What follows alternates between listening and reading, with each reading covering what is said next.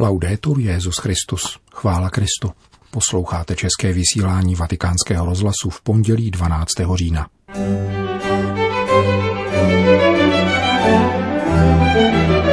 Důležité jsou věda i etika, obojí, vzkázal papež František ve videoposelství účastníkům konference o klimatických změnách. Petrův nástupce přijel na oficiální audienci australského kardinála George Pella. Probíhá pokus o třetí arménskou genocidu. Obává se arcibiskup arménské apoštolské církve v náhorním Karabachu. Pořadem provází Milan Glázer. Zprávy vatikánského rozhlasu. Vatikán. V sobotu večer bylo zveřejněno videoposelství, které zaslal papež František na konferenci, jež je každoročně pořádaná neziskovou organizací pojmenovanou akronymem TED. Tato organizace založená v USA v roku 1984 si klade za cíl šíření myšlenek formou krátkých, maximálně 18-minutových přednášek. Letošní konference se konala na digitální platformě a jejím tématem byla klimatická změna, což naznačoval i její sugestivní název Countdown, odpočítávání. Papež ve svém 12-minutovém videoposelství zhrnul myšlenky, které k otázkám klimatu obsahuje encyklika Laudato Si, a zahájil ho slovy. Žijeme v historické chvíli poznamenané nesnadnými výzvami. Svět je otřesen krizí vyvolanou pandemí COVID-19, která ještě více zvýrazňuje jinou globální výzvu, kterou je sociálně-ekologická krize. Tato situace, pokračoval dále papež, nás staví před nutnost volby. Volby mezi tím, na čem záleží a na čem nezáleží. Volby mezi pokračujícím odhlížením od utrpení těch nejchudších, od špatného zacházení s naším společným domem, zemí, a nebo nasazením za transformaci našeho způsobu jednání na všech úrovních. Věda nám říká každý den přesněji, že je naléhavě nutné jednat. To nepřeháním, říká to věda. Pokud chceme mít naději, že se vyhneme radikálním a katastrofálním klimatickým změnám. A proto je třeba jednat naléhavě, je to vědecká danost. Svědomí nám říká, že nemůžeme být lhostejní k utrpení nejchudších, k rostoucím ekonomickým nerovnostem a sociálním nespravedlnostem. Nemůže být omezována na produkci a distribuci. Musí být nutně brán v potaz její dopad na životní prostředí a důstojnost člověka. Mohli bychom říci, že ekonomie musí být kreativní ve svých metodách i ve svém působení. Nei suoi metodi, nel modo di agire. Papež dále vybídnul vydat se cestou transformace a činnosti, tvořené nejenom slovy, níbrž konkrétními a neodkladnými skutky. Chtěl bych pozvat všechny věřící, křesťany i nekřesťany, všechny lidi dobré vůle, aby se vydali na tuto cestu na základě svojí víry, anebo pokud nejsou věřící, na základě dobré vůle, svojí dobré vůle. Každý a každá z nás jako jednotlivci i skupiny, rodiny, věřící komunity, podniky, združení a instituce k tomu může významně přispět. Un contributo significativo. Na základě encykliky Laudato Si, napsané před pěti lety a podávající pojem integrální ekologie, jež odpovídá na volání země i na volání chudých, navrhnul papež tři konkrétní trasy činnosti. Za prvé prosazovat na všech úrovních výchovu k péči o společný domov rozvíjet porozumění spojitosti ekologických problémů s lidskými potřebami. Musíme od samotného počátku chápat, že ekologické problémy jsou spojeny s lidskými potřebami. Je zapotřebí výchovy založené na vědeckých údajích a etickém přístupu. Obojí je důležité. Jsem velice povzbuzen tím, že mnozí mladí lidé mají novou ekologickou a sociální vnímavost a někteří z nich velkodušně bojují za ochranu životního prostředí a za spravedlnost. Za druhé papež poukázal na vodu a výživu. Přístup k pitné a bezpečné vodě, řekl, je základní a všeobecné lidské právo. Je nezadatelné, poněvadž rozhoduje o přežití lidí a je podmínkou výkonu každého jiného práva i odpovědnosti. Zajistit pro všechny vhodnou výživu metodami nedestruktivního zemědělství by se mělo stát zásadním cílem celého výrobního cyklu i distribuce potravin. Za třetí je nezbytný energetický přechod, postupná, ale okamžitá náhrada fosilních paliv čistou energií. Máme několik let, vědci počítají s maximálně 30 lety, méně než 30 lety, na drastické omezení emisí skleníkových plynů do atmosféry. Tento přechod nesmí mít dopad na chudé, na místní populaci a pracující v sektoru energetiky. Způsobem, jak usnadnit tuto změnu, je vést podnikání k neodkladnému požadavku integrální péče o společný dům, vyloučit investice společností, které neplní parametry integrální ekologie a odměňovat takové, které se konkrétně snaží stavět do středu svojí činnosti parametry udržitelnosti, sociální spravedlnosti a podpory obecného dobra. E Nynější ekonomický systém, uzavíral papež, je neudržitelný. Stojíme před morálním imperativem a praktickou urgencí přehodnotit mnoho věcí. Způsob naší výroby i spotřeby, kulturu plítvání, krátkozraké vize, zdírání chudých a lhostejnost vůči nim, zvyšování nerovností a závislostí na škodlivých energetických zdrojích.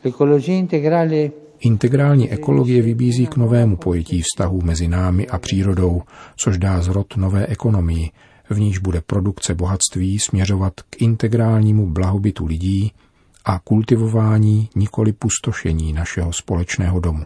Znamená to také obnovu politiky, aby byla chápána jako jedna z forem charity. Láska je samozřejmě meziosobní, ale je i politická. Pojí všechny národy, i přírodu. Všechny vás tudíž vybízím vydat se touto cestou. Tak toto navrhuji v Laudato Si a také v nové encyklice Fratelli Tutti. Jak sugeruje výraz countdown, musíme neodkladně jednat.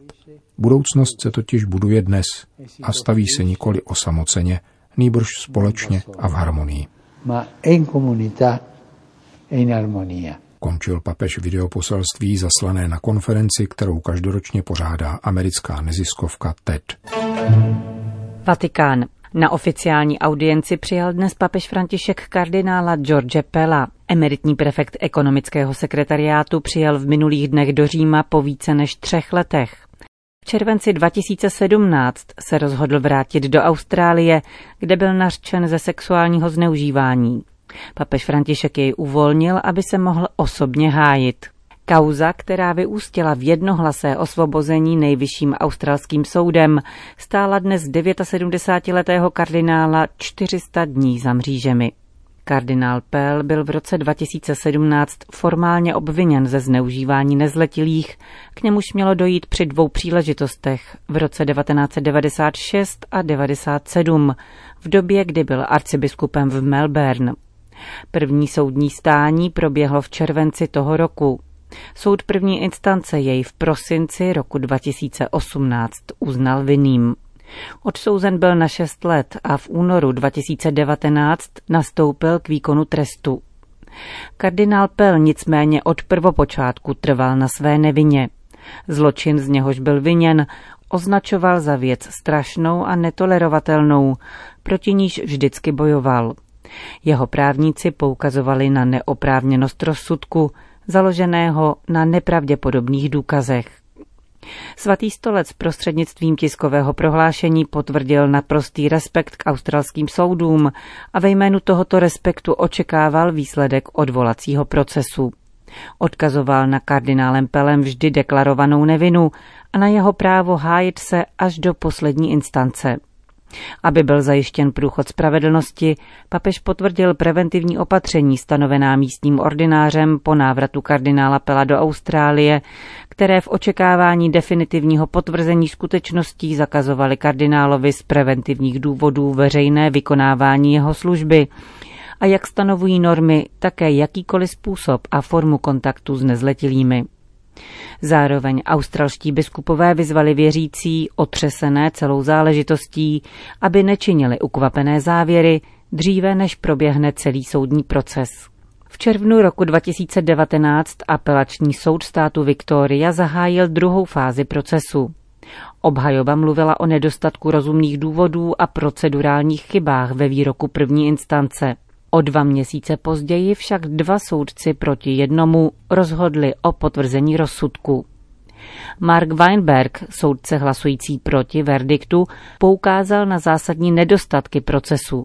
Nelze odsoudit člověka, pokud jeho vina není prokázána nade všechnu rozumnou pochybnost, jinak totiž hrozí odsouzení nevinného.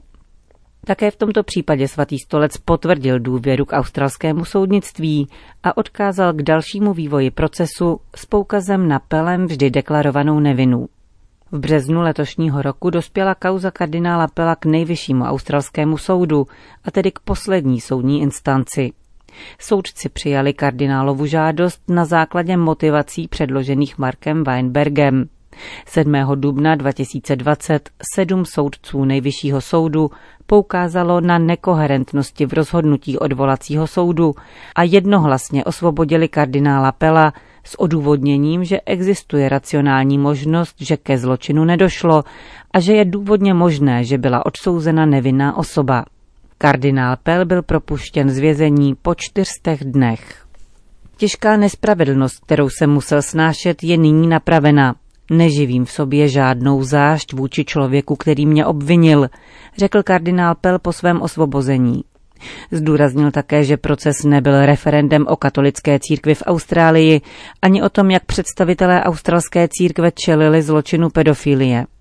Šlo v něm o to, zda jsem se já dopustil či nedopustil těchto strašných zločinů a já jsem je nespáchal, řekl kardinál Pell. Vyjádřil také přání, aby jeho propuštění nepřiživovalo další hořkosti. Jediným základem k dlouhodobému uzdravení je pravda a jediným základem spravedlnosti je pravda, protože spravedlnost znamená pravdu pro všechny. Kardinál Pel poděkoval všem, kdo se za něho modlili, pomáhali mu a těšili ho v těžkých chvílích. Vyjádřil vděčnost svým právníkům, kteří s pevným odhodláním pracovali proto, aby spravedlnost zvítězila a na prefabrikovanou temnotu bylo vrženo světlo, jež odhaluje pravdu. Krátce poté, co byl kardinál Pel zproštěn viny, papež František při u svaté Marty, aniž by kardinála Pela výslovně jmenoval, vyzval k modlitbě za všechny nespravedlivě odsouzené. K rozsudku osvobozujícímu kardinála Pela se svatý stolec vyjádřil v prohlášení, kde vyjadřoval své uspokojení a odkazoval na důvěru v australské soudní orgány. Kardinál Pel se podrobil soudnímu procesu a vždycky trval na své nevině, s očekáváním, že pravda vyjde najevo. Náhorní Karabach Nikdy nešlo o náboženský konflikt, nebojujeme proti mešitám, nemáme problémy s lidmi jiné víry, ani jsme je nikdy neměli. Říká arcibiskup arménské a poštolské církve Pargujev Martyrosian. Duchovní vůdce Arménů z Náhorního Karabachu přiblížil pro agenturu EFE historii a kořeny probíhajícího konfliktu. Vypráví o základních lidských právech pošlapávaných v letech sovětské nadvlády, kdy byl Karabach připojen k Azerbajdžánu. Arménské kostely nesměly fungovat. V dnešním konfliktu však nejde o náboženství. Jakkoliv na druhou stranu potvrzuje hluboké stotožnění Arménů s křesťanstvím. Je to jako barva tvé kůže, nemůžeš na tom nic změnit, říká arménský pravoslavný arcibiskup. Bombardování katedrály v Šušan zahrálo na nejcitlivější struny budící nenávist. Nicméně poblíž stojí také mešita, dodává. Chtějí pošlapat symboly naší víry. Jsou to barbaři, ale to nás nepřekvapuje. Ukázali to už při válce v 90. letech, když útočili na kláštery, konstatuje arcibiskup Marty Rosian. Hlavním cílem je podle něj podkopat morálku. Chtějí zlomit naši rezistenci, Vůbec je nezajímá, jestli tam je mešita nebo ne. Arcibiskup Pargujev Martyrosian spatřuje v současném konfliktu pokus o třetí genocidu. K první genocidě Arménů ze strany Turecka došlo v roce 1915, k druhé v Sumgajtu v roce 1988 a nyní stojíme před třetí, říká. Turecko podle něj usiluje o obnovení pantureckého impéria od Anatolie po Čínu a na Jižním Kavkazu chce vytvořit to, co se nepodařilo v Sýrii, protože tomu zabránilo Rusko. Jsme na křižovatce, dodává.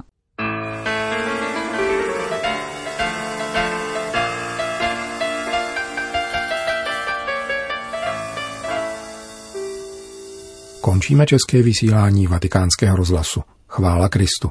Laudetur Jezus Christus.